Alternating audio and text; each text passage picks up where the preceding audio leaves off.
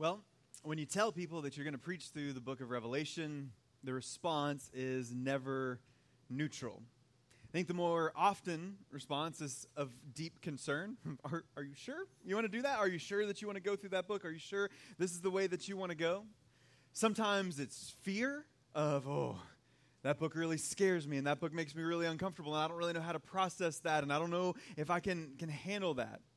Sometimes, from those that are particularly conspiracy or Bible coded minded, they get really excited. If that's you here today, sorry that there's no massive chart behind me as we go through this. And I'm sorry for the rest of this, as there will not be a big chart behind me at any point as we go through it. But it's something, this book in particular, that has always had a sense of mystery and mystique. It's something that has been often debated something that at times causes deep questions, something that Christians have disagreed on, really, as long as the book has been in circulation. And then, especially over the last 150 years or so, especially inside America, we've seen a sensationalization and a, a fictionalization, quite literally, of the book of Revelation. And so it's hard to grasp what Revelation is all about. And what that tends to lead to is fear or confusion or either neglect of this book.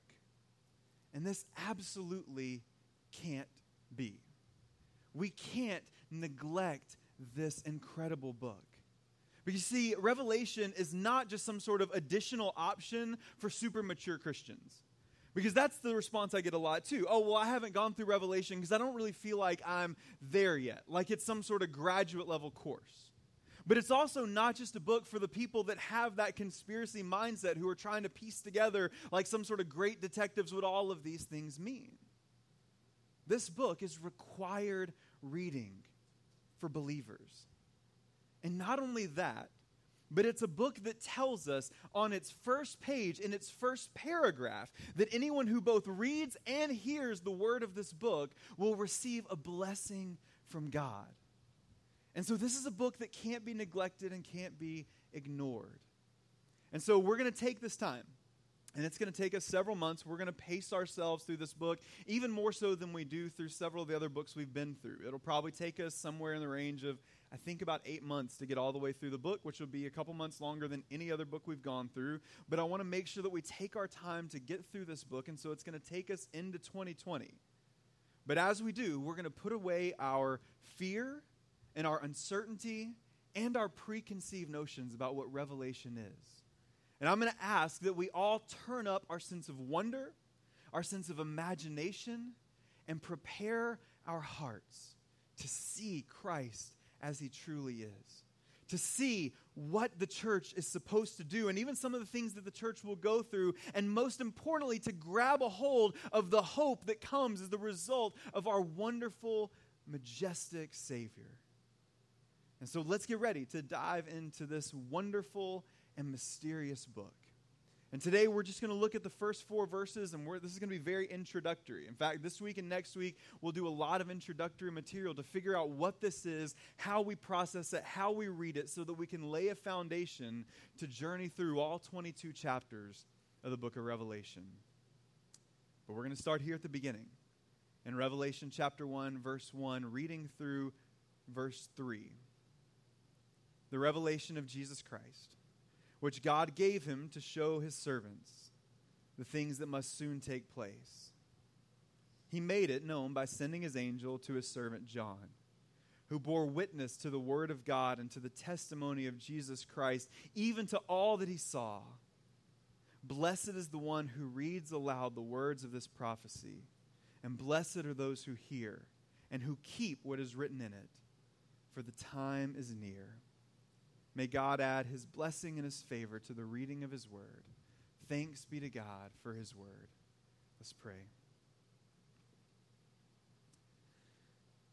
Father God, we are thankful for your word, but we also have to admit that sometimes this particular part of your word is one that can cause anxiety, can cause fear, can cause uncertainty, and can bring great difficulty to those of us who try to sit and read and interpret it.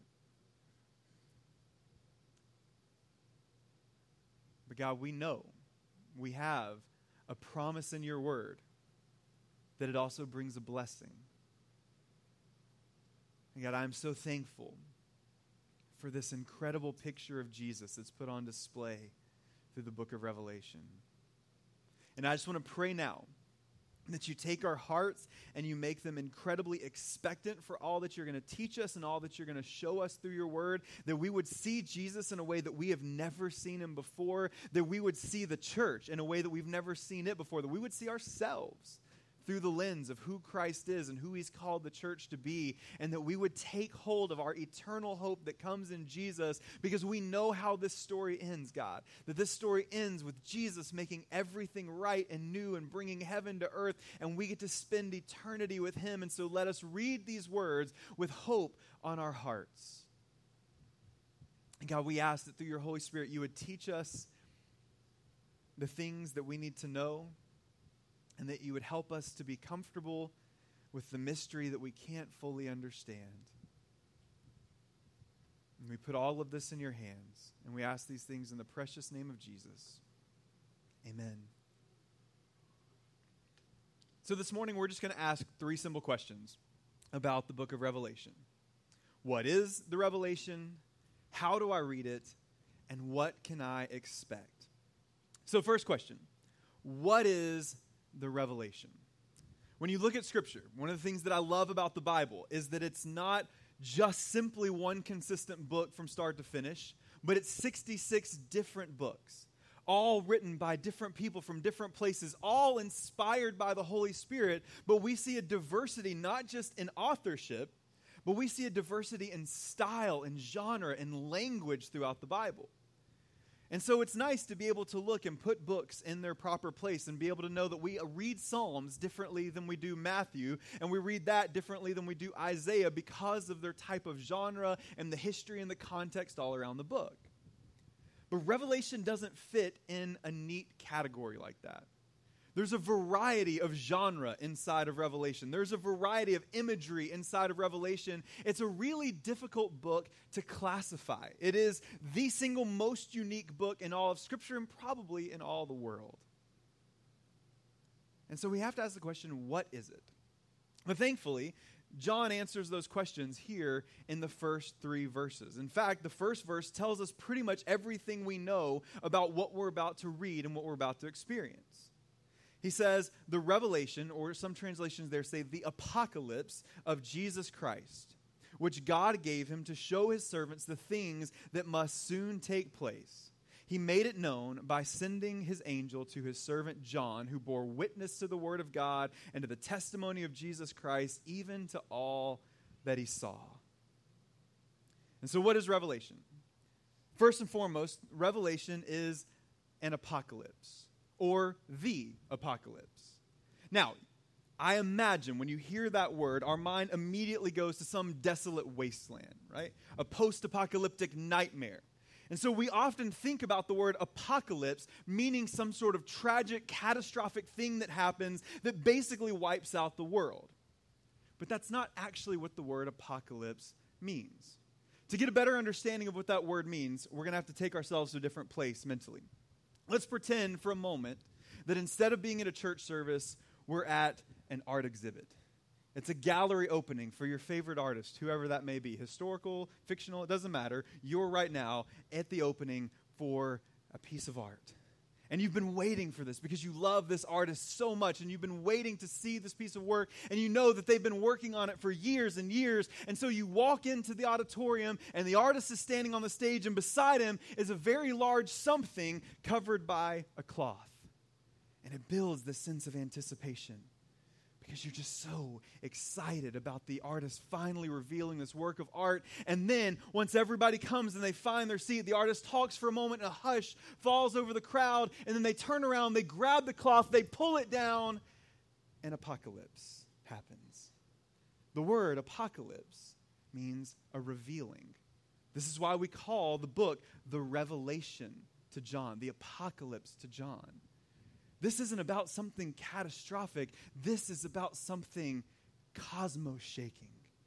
This is about revealing something that was hidden for all of time from the, from the moment that Genesis 1 began. God had this plan that God was going to bring all things to consummation, and it was hidden. And now John is saying we're going to get to see this revelation in full. But for something to be revealed, it also must be concealed. And the book of Revelation comes down in layers and reveals things slowly and gently. And so, what we're about to witness as we approach the book of Revelation is a mystery unraveling. It's a hidden truth revealed to all who see it. And so, we should come together like we're at an art opening. We should come together like our favorite band is about to drop an album. We should come together like it's Christmas morning and we see all these packages, knowing that there is an expectation that we're going to pull back the curtain or we're going to rip off the paper and something amazing is going to take place. We should have that feeling just magnitude, magnified on an eternal level, realizing that God the same God who we just looked at through the book of Genesis, who created all things, who spoke and the word came into being, that God, that perfect divine artist, is about to reveal something to us.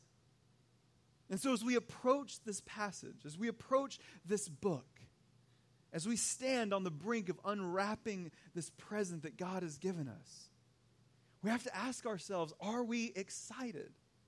And are we expectant? That's not a rhetorical question. Are you excited to get into this book? Are you really excited to get into this book? Give me something here. I am so excited as we stand on the doorstep of God saying, This is everything that you've been waiting for and everything that you've been looking for. And so it is the revelation, it is the apocalypse coming from God. But he continues. It says, The revelation of Jesus Christ. Spoiler alert, John. You could have let us get into this a little further, but he didn't. He didn't want to wait. He says, What I'm about to show you is Jesus Christ in his fullness. When you ask somebody what they think about the book of Revelation or what stands out to them about the book of Revelation, you'll get a wide array of answers. It's the symbolism, it's the language, it's the numbers. Have you seen all the numbers? What do the numbers mean? It's the dragons and the beasts, and it's the angels and the seals and the bowls, and they say all of these kind of things because it is very fantastical in its language. But one of the things that we almost never say first when someone says, What stands out to you about the book of Revelation is Jesus. And John is saying here, this book is about Christ. This revelation is the revelation of Jesus and who he is. And we might say, well, don't we already know Jesus? Matthew, Mark, Luke, and John. We've got the Gospels. We know Jesus. We know about his life and what he did and how he lived. We know about his death and his resurrection. Don't we have the complete story? Well, yes and no. You see, the book of Revelation is, is picking up where the Gospels leave off not revealing Jesus as he was, as the baby born in the manger, as the man walking throughout the region, all around this Middle Eastern world, teaching about the kingdom of God, not simply the man who died on the cross and rose from the grave, but Revelation is saying this is who Jesus is now. That he is the resurrected King of kings and Lord of lords. But we like to compartmentalize Jesus. We like to shrink Jesus down, acknowledging, yeah, he's the Son of God, but we like the Jesus that we can paint pictures of. We like the Jesus that we can imagine in our minds. But John is saying to us now, I am revealing to you Jesus as he is, and it's going to take all those constraints and all those preconceived notions and rip those things apart because I'm about to show you who Jesus is in the fullness. And so, one of the reasons that I felt led to preach through this passage is because I feel like we need to learn to see Christ in that way and to worship Jesus in that way. And so we need to prepare our hearts to see Christ as the resurrected, reigning Son of God, who, as we're going to see, is so awesome and so holy and so perfect that even those who knew him best can't even stand in his presence. And be prepared to learn how to worship Jesus as he is. So it's the apocalypse or revelation of Jesus Christ to John. Now, a revelation without an audience is lacking. If it was an art gallery, if it was an art opening, and the artist stood on the stage and he had his incredible piece of art hidden under the cloth and rips the curtain down and reveals the art, and no one's in the room, it's a little awkward. It's not really a revelation because the artist already knows what was under the curtain. It's just a weird thing that he did by himself. And so there needs to be an audience for a, resur- uh, for a revelation to be true. And so we see that this whole thing is revealed to a man named John. And John was someone who was intimately aware of Jesus. John walked with Christ through his entire ministry. In fact, as we're going to look a, a, little more in depth next week, the thing, when John writes his gospel about Jesus, he describes all the other disciples, but when he describes himself, he calls himself the disciple that Jesus loved. That's how John identified himself. And so it's safe to say that he knows Jesus well. In fact, he was the only disciple who stayed with him to the end. He was the only male disciple at the foot of the cross while the others had all scattered. He was the first of Jesus' disciples of his inner circle to see the empty tomb. This is a man who knew Jesus in a way that maybe no one else in the world did. And yet here he is, seeing Jesus in an entirely new way and it is not a common experience for John. When John sees Christ revealed, as we're going to talk about next week, it almost kills him to see the majesty of Christ on full display. And so there is a temptation to approach any passage of Scripture about Jesus with a sense of familiarity and with a sense of complacency. But we cannot do that we have to come to this passage recognizing that if this portrayal of Jesus was enough to shake a disciple that had walked with Christ all through his ministry, was enough to shake him to the core and make him fall down like he was dead, then we cannot come to this passage just expecting to read some facts about Jesus and walk away, but we need to expect to see Christ in his fullness, and we have to be prepared to be moved by this picture of Christ. And then he says that it's a revelation by God of Jesus to John to show what must soon take place. And then we have this moment at the end of this passage here where he says, Whoever hears the word of this prophecy and keeps it will be blessed. And he says, For the time is near. You see, this book isn't just a revelation of Jesus, but it's also a revelation of the church that he died to save and where He is taking us. This is a revelation of things past and things future. Things physical and things spiritual, things local and things cosmic, things temporal and things eternal. And that's part of what revel- makes Revelation so difficult to read because we want to put it in a particular time and space, saying, okay, well, maybe this is just about John and his audience, or maybe this is just about some sort of future generation and the people that are going to be alive there, when the reality is this is a book that reveals the entire livelihood of the church, past, present, and future, and where God is leading us. And so when we approach this book, it's much like when we approach Genesis. This is the story of Christ. This is John's story. This is the story of the early church in the first century, but this is also your story and my story. This is our story as the church of Jesus living here and now and throughout the ages. And so that's what Revelation is the apocalypse of Jesus Christ given to John to show what must soon take place. And we'll break those things down as we go along. But if that's what it is, then what do I do with it? How do I read the book of Revelation? Because it is intimidating and overwhelming, and that intimidation starts pretty quickly. After you get through the letters to the church, that feels familiar, and then immediately you're taken to the throne room of God, and all of a sudden the language is like, whoa, this is really different than anything else that I've encountered in the New Testament. So, how do I read it? How do we encounter the book of Revelation? Well, first, you read it. We cannot, cannot, cannot be afraid to approach this book. And I'm going to ask you that as we go through this, we're going to be through this in a lot of months. It's going to take us over half a year to go through this. And so that is plenty of time to read through the book of Revelation. And so, in fact, I would encourage you to read it multiple times. Read it in multiple translations. There are all kinds of incredible options, digitally and physically, that you can read through the book of Revelation, but do that.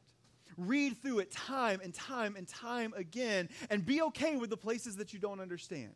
You don't need to read it with all of your detective board and your string hanging from one picture to the other, trying to figure out what all these things mean. Just approach Scripture like you would any other passage of Scripture, praying that the Holy Spirit would teach you as you approach His Word, that you would receive that blessing, and then just dive in. And it's okay if you don't understand something. It's okay if something feels confusing. We're going to preach and teach all the way through this book. We're going to have some helps along the way so that we can dive into this. But there's also going to be some things where we might have to step back and say, I don't know. This is something that we're going to find out one day, but maybe not right now, and that's okay. But read it. Read it along over and over again as often as you can as we go through this book as a church. We also need to learn to read it as the fifth gospel. Someone told me that, and I don't know who it was. I don't remember them. I don't remember who it was. I don't remember when it was. But at some point in my life, someone described to me Revelation as a fifth gospel, and it opened up the way that I read it ever since. Because Matthew, Mark, Luke, and John tell us the story of Christ, of God made flesh, Emmanuel, God with us, coming in, taking on flesh and blood, living his life, ministering, teaching about the kingdom of God, bringing the kingdom of God to earth, dying for the sins of those who would follow him, and raising again so that we can have affirmation of our hope and our eternity. And then John takes up in Revelation and picks up and says, Now that's who Jesus was, but here's the rest of the story. Here's who Jesus is now is the reigning King of Kings and Lord of Lords. This is when you're singing songs to Jesus, this is the Jesus to which you're singing songs. This is the Jesus when you're praying and when you're asking Him for forgiveness. This is the Jesus that's hearing your prayers and forgiving your sins. This is the one that you worship. This is the one that you adore. This is who He is now and forevermore. And so, again, the first thing that we should be coming to this passage and this book of the Bible and looking for is who is Jesus? Who is the Jesus that I worship and that I serve? Asking God to reveal us to Him to the fullness that we can know Him here and now. We can also read it as an epistle or as a letter to the churches because that's how it starts off. This is a letter from John given by God through the Holy Spirit to seven churches. And what's amazing about these letters, because initially my thought was just to preach through the letters over the summer, and then the more that I read, the more that I was like, nope, we can't let this, we're going all the way through. But these letters are so incredible because they're written to the churches. They're given to these seven churches, but they were designed to be circulated beyond that. Because we'll see admonitions and rebukings for each individual church, but then also at the end of all the letters to the church, there is a reminder that to anyone who reads these words, this is what you should take from this, this is how you should live, and this is what you should do, and this is the blessing that you'll receive.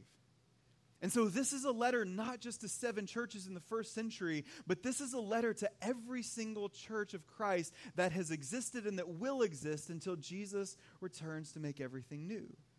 And so this is a letter from God to us, telling us how to live as the church in light of who Christ is. And so we should read it that way. But we should also read it apocalyptically. And again, we're going to have to dive into that word a little more. Because not only is apocalypse a revelation, but apocalyptic literature is its own special genre of literature. And unfortunately, it's one that kind of died. And so you're not going to go to Barnes and Noble or go through Amazon and find the apocalyptic section of literature. This was something that originated in ancient Babylon about the time that God's people were going into exile. And so the first times that we see that coming about inside of Scripture are in books like Daniel when you start to see the overlap between Israel and Babylon. And so that's why you're going to see some imagery in Revelation that echoes back to the book of Daniel because they would write in this apocalyptic style, a very symbolic language used to describe deeper things or actual things that were going on in the world. There are a couple places where you can see how apocalyptic literature works if you're just really curious about kind of diving in on that. One of the best things that I've ever seen. So, the book of Esther is obviously inside of Scripture. It teaches us about Queen Esther and, and her effort to save the, the Hebrew people from this incredible, awful plan against them. And so, the book of Esther that we have in Scripture, later on, sometime much later down the road, someone added a beginning and an end to the book of Esther that's not part of our canon, that's not part of Scripture, but it's an apocalyptic telling of the book of Esther. And so, if you look it up, you can kind of see a little bit about how apocalyptic literature works. Because you can read the story that we have, the story that's scriptural, and then you can read that beginning and end that talks, it uses language of dragons, and it uses some kind of fantastical language to describe what was taking place in the book of Esther. And so, if you're just curious about how apocalyptic literature works, you can do a quick Google search and find this apocalyptic telling of the story of Esther that'll kind of help you understand. If you don't want to do that, that's totally fine. We'll work through it, and that's not required reading. But if you're just really curious about other forms of apocalyptic literature, there's one that can kind of help you understand how it works.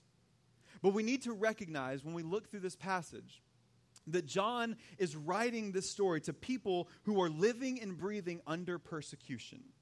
And so John is writing in code.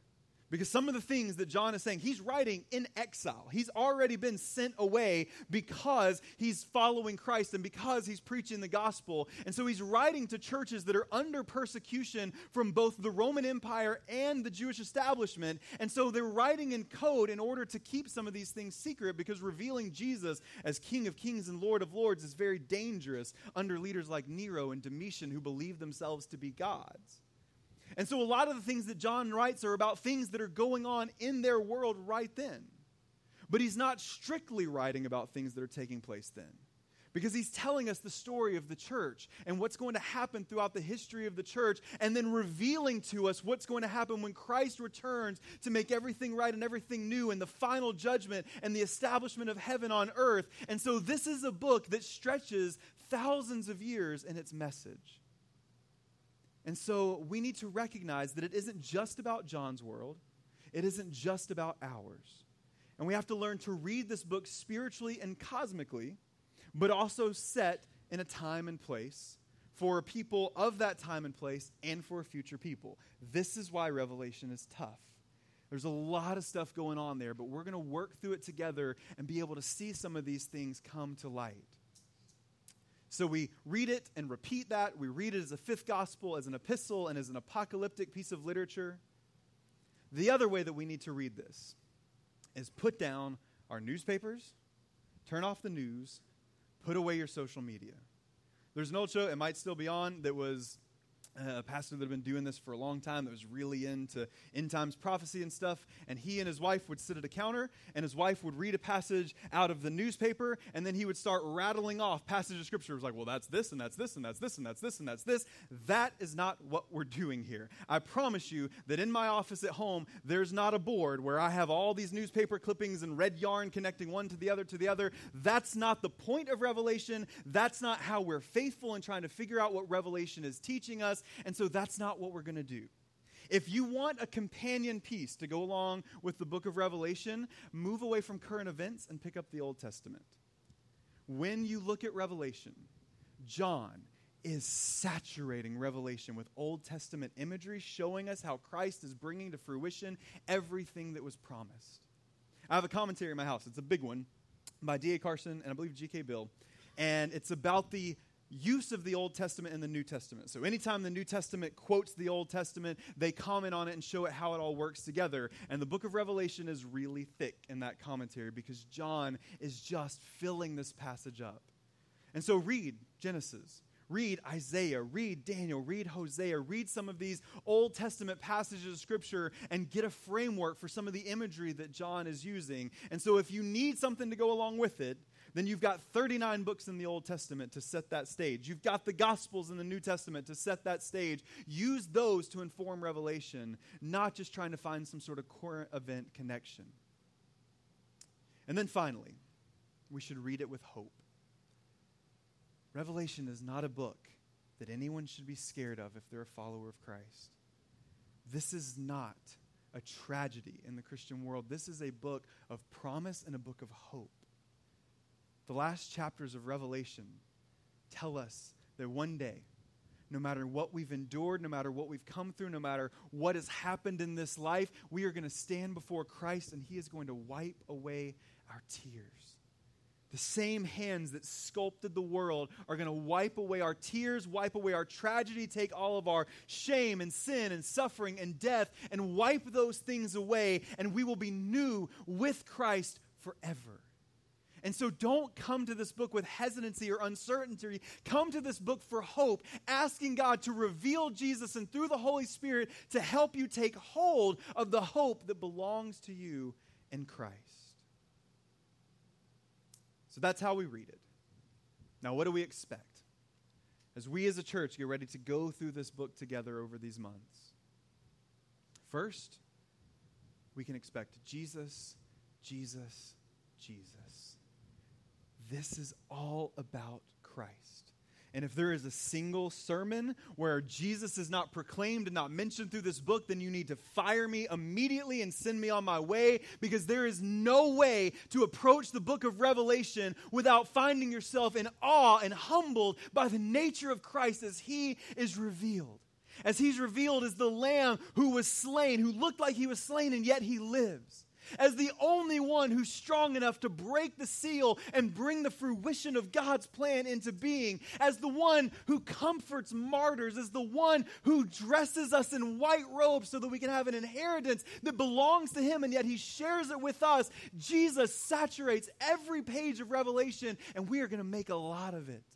And we are going to see Christ for who He is, and hopefully, the second thing that we can expect is that we are going to be moved to worship.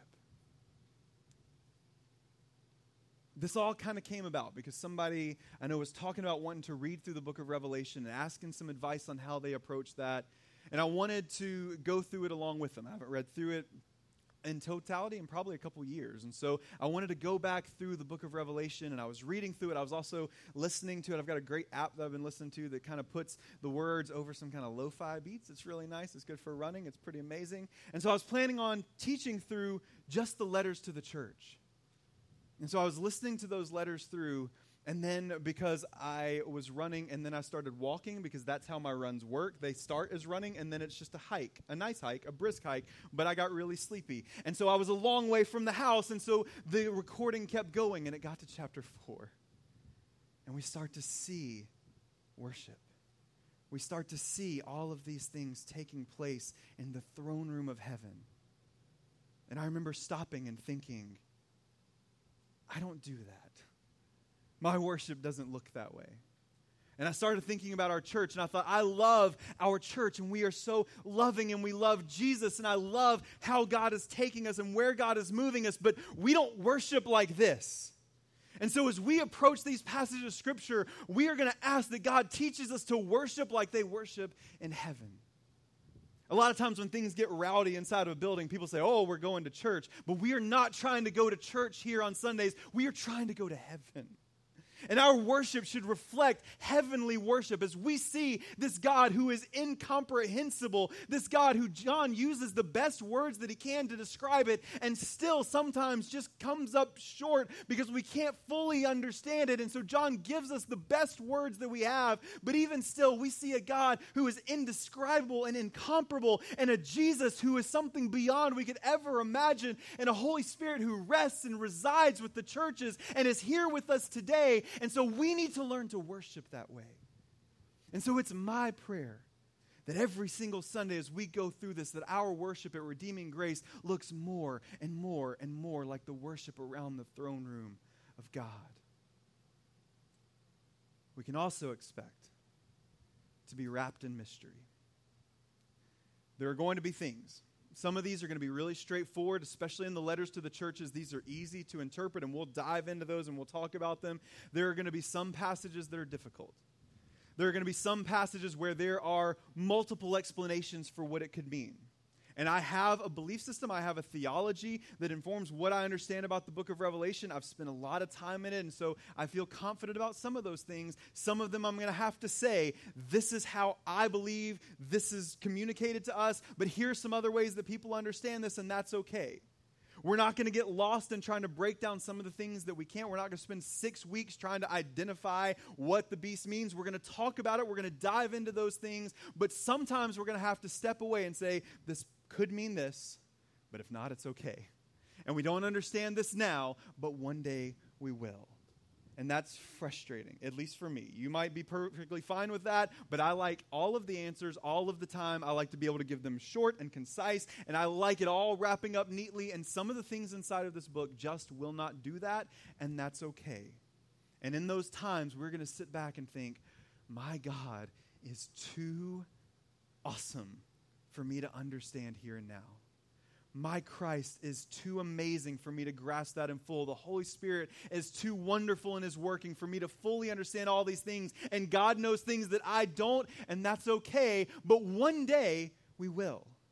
And here's the beautiful thing about that we are going to go into meeting Christ for the first time face to face with mystery. Whether it's breathing our last or seeing Christ return to make everything right and everything new, one day when we stand before Jesus, we'll come to him not knowing everything, and then we'll see him. And our faith will be made sight, and our hope will be made realized, and we will get to worship him in a way that we never have before. And then finally, we need to expect to be blessed. Again, the very first chapter of this book, three verses in God says, Blessed is the one who reads aloud the words of this prophecy, and blessed are those who hear and who keep what is written in it, for the time is near. We need to expect to be blessed as we go through this. And as a church, we are going to claim that blessing. We're going to grab a hold of that blessing and say, God, you have promised us that if we read this book, you're going to bless us. And we don't know what that looks like, but we trust in you. And so, God, bless us through the reading of your word. We ask that every single Sunday, right? May God add his blessing and his favor to the reading of his word. And so, we are going to double down on that and expect that God is going to bless us in a way that we can never imagine by seeing his word laid out through the book of Revelation. So let's get ready to do it. We're going to dive in and we're going to see what God is revealing to us through the book of Revelation. Don't be scared. Don't be frustrated in the places that you don't fully understand or confused. Don't be afraid to say, I don't know if I agree with how you interpreted that right there. That's fine too. More than anything else, we need to come together and say, Jesus, Jesus, Jesus. And cling on to the picture of our Savior and the hope that comes for all of those who know him. I am so excited about diving into this book, and I hope you are as well. Invite people to come along with you. It's an easy invite. we're talking about Revelation. Okay, I'm down. Invite somebody to come in and to be a part of what we're doing as we get to see Christ on full display and be prayerful as you read through this, as we all read through this together on our own, be prayerful that God would teach you through the Holy Spirit and that God would continue to shape not just our own personal worship, but who we are as a church, how we worship together corporately, and how we go out into the world to love and to serve the way that Christ has called us to love and to serve until we get to Revelation 21 and 22 and Jesus makes everything right and everything new, and we're with Christ forever.